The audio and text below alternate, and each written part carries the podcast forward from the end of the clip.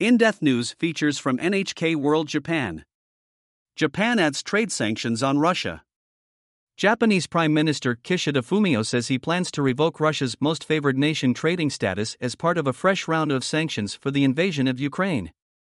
In a news conference on March 16, he also explained how he intends to help Ukrainian evacuees. Kishida described the invasion of Ukraine as an atrocious act that should be remembered in history. The Prime Minister said Japan firmly condemns Russia's acts and announced that he would increase diplomatic and economic pressure on Russia.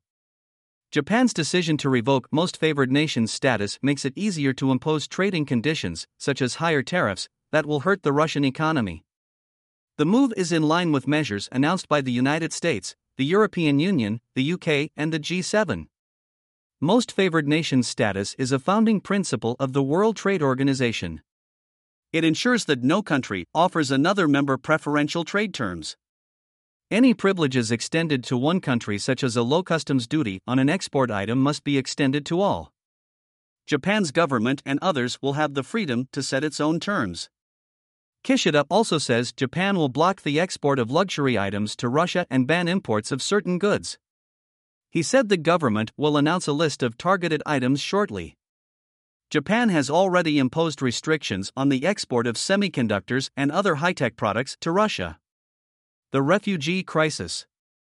Kishida also described his plan to address displaced Ukrainians. Japan's Immigration Services Agency says that 54 people had entered the country from Ukraine as of March 14, after Kishida announced that evacuees would be allowed into Japan. The Prime Minister said Japan will accept evacuees even if they do not have any relatives or acquaintances in the country. The government plans to grant people who wish to stay a status of residence called designated activities. It would permit them to stay and work in Japan for one year, Kishida said. The government will closely look at changes in the situation in Ukraine and consider the possibility of extending the period of stay. He also said the government will help match evacuees with Japanese municipalities or businesses willing to support them. Kishida pledged to create a support system that could provide Ukrainian people with mid and long term help.